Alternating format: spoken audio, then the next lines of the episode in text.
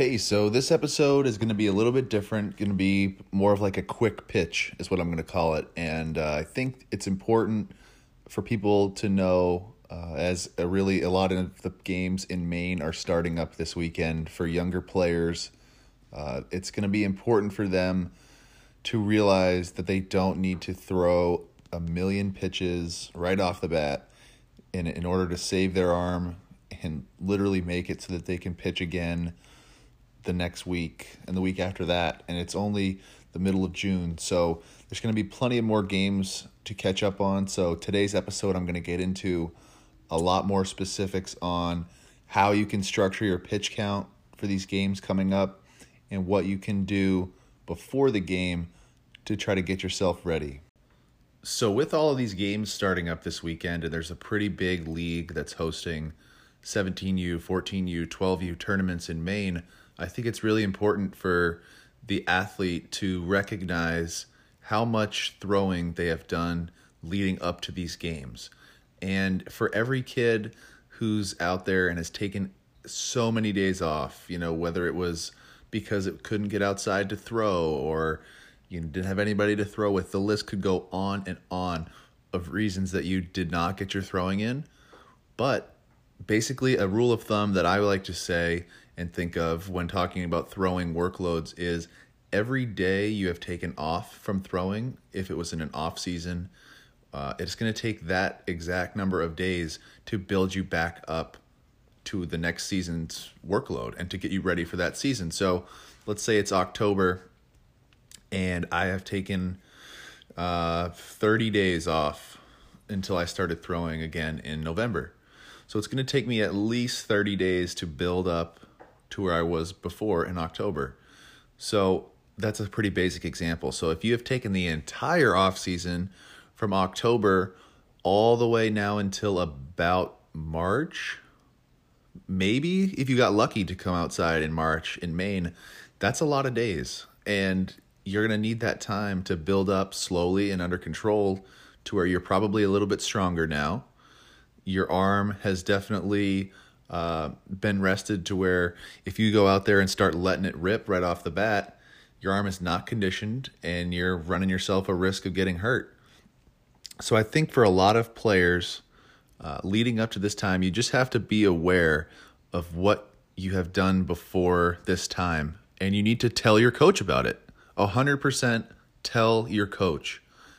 They should understand that this is a strange time for all of us, that your arm is literally the only one that you're going to get in your entire career.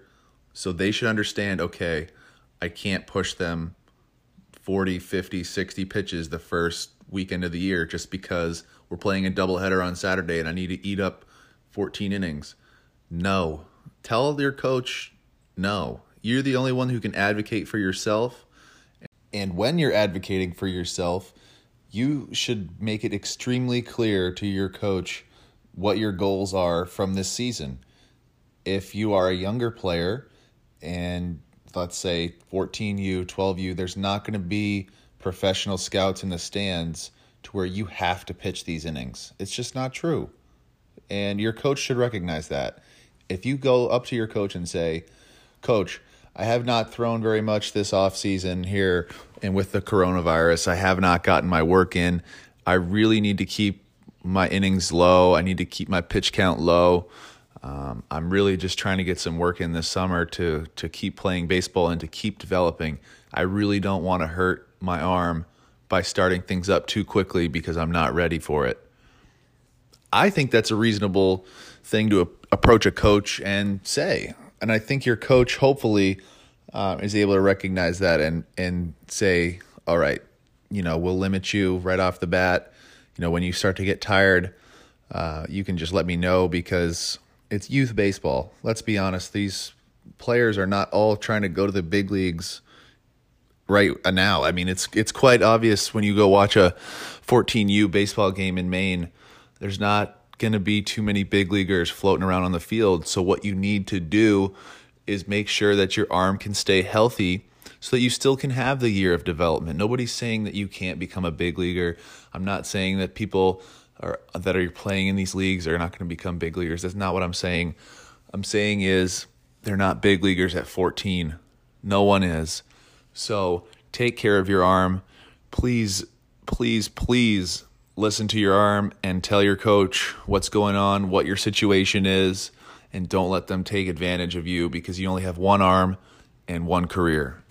And finally, with this entire quick pitch episode, I need to actually give you something that you can do and you can present to your coach and say, hey, listen, you know, I recognize that it's the first week of the season coming up, and, you know, maybe this week I could throw an inning on Saturday, see how things go. Maybe it's a quick inning.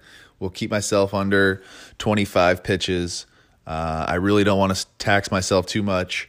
And then next week, we'll see maybe if I can uh, increase my pitch count by 10% and your coach probably will be okay with that because the season's going to keep going on longer and longer.